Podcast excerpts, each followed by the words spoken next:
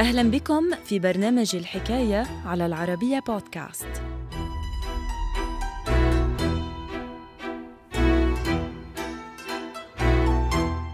عقب سقوط برلين عام 1945 وأمام التقدم السوفيتي عمد عدد مهم من الألمان ممن قطنوا ببروسيا الشرقية لركوب السفن املا في عبور البلطيق وبلوغ الدنمارك أو السويد. وبينما تمكن البعض من تحقيق أهدافهم ببلوغ بر الأمان فقد عشرات الآلاف أرواحهم عقب قيام البوارج والغواصات والطائرات السوفيتية والبريطانية باستهدافهم في عرض البحر. تفاصيل الحكاية في مقال للكاتب طه عبد الناصر رمضان بعنوان أواخر الحرب العالمية. قتل في قصف بريطاني بالخطأ ثمانية آلاف شخص. الحكاية.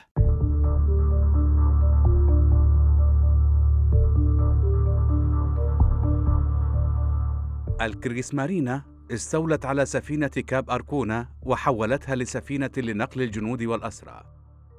خلال الأشهر الأخيرة التي سبقت استسلام ألمانيا ونهاية الحرب العالمية الثانية على الساحة الأوروبية شهد بحر البلطيق العديد من الكوارث البحرية التي أودت بحياة عشرات الآلاف من الأشخاص الفارين من ويلات الجيش الأحمر السوفيتي.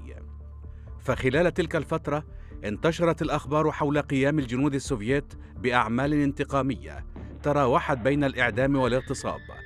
وعلى حسب عدد من الإحصائيات تعرضت حوالي مليوني امرأة ألمانية للاغتصاب عقب سقوط برلين.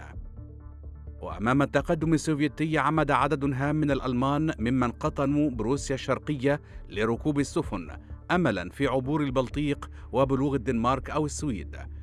وبينما تمكن البعض من تحقيق هدفه ببلوغ بر الأمان فقد عشرات الآلاف أرواحهم عقب قيام البوارج والغواصات والطائرات السوفيتية والبريطانية باستهدافهم في عرض البحر. وإضافة لمأساتي السفينتين جويا وفيلهام جوستلوف عرفت السفينة الألمانية كاب أركونا نهاية مأساوية يوم الثالث من مايو عام 1945 حيث غاصت الأخيرة نحو الأعماق ساحبة معها آلاف الأشخاص. إلى ذلك دخلت هذه السفينة البالغ وزنها 27500 طن الخدمة خلال العام 1927 وقد مثلت كاب أركونا حينها فخر الصناعة الألمانية واعتبرت واحدة من أجمل وأفضل السفن بتلك الفترة. في الأثناء قادت هذه السفينة العديد من الرحلات عبر المحيط الأطلسي بين ألمانيا وجنوب القارة الأمريكية كما لعبت دورا هاما في تسهيل حركة المهاجرين بين القارتين الأوروبية والأمريكية.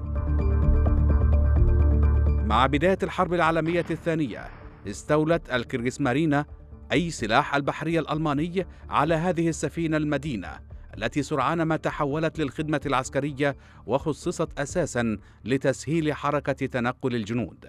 ومع اقتراب نهاية النزاع بالقارة الأوروبية لم تتردد الكريغسمارينا في استغلال كاب أركونا ضمن عملية حنبعل لإجلاء الألمان من شرق بروسيا نحو الغرب الألماني وبناء على مصادر تلك الفترة سهلت كاب أركونا عملية نقل ما يزيد عن 25 ألف جندي ومدني ألماني حينها فضلا عن ذلك أقدم قائد هذه السفينة الأدميرال يوهان جيرتس يوم العشرين من فبراير عام 1945 على الانتحار عن طريق إطلاق النار على نفسه في كوبنهاجن بسبب الضغط الكبير الذي واجهه أثناء عملية الإجلاء.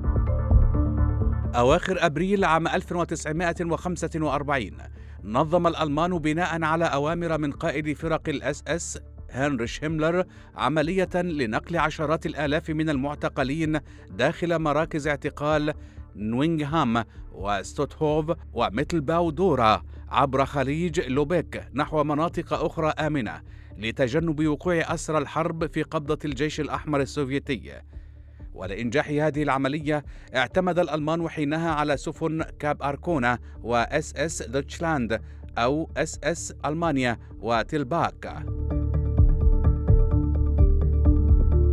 يوم الثاني من مايو عام 1945 دخلت القوات البريطانية منطقتي لوبيك وويسمار وهنالك أطلع الألمان البريطانيين حول وجود سفن تقل آلاف الأسرى واللاجئين بالبلطيق.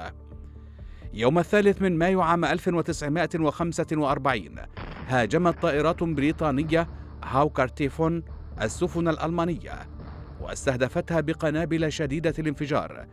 بلغ وزن بعضها 500 كيلوغرام وفي خضم هذا القصف إلى ذلك أسفر هذا القصف عن خراب السفن الثلاث وغرقها نحو قاع البلطيق. وبناء على عدد من مصادر تلك الفترة أسفر هذا القصف عن مقتل نحو ثمانية آلاف شخص من نحو ثلاثين جنسية مختلفة ممن عانوا على مدار سنوات بمراكز الاعتقال الألمانية.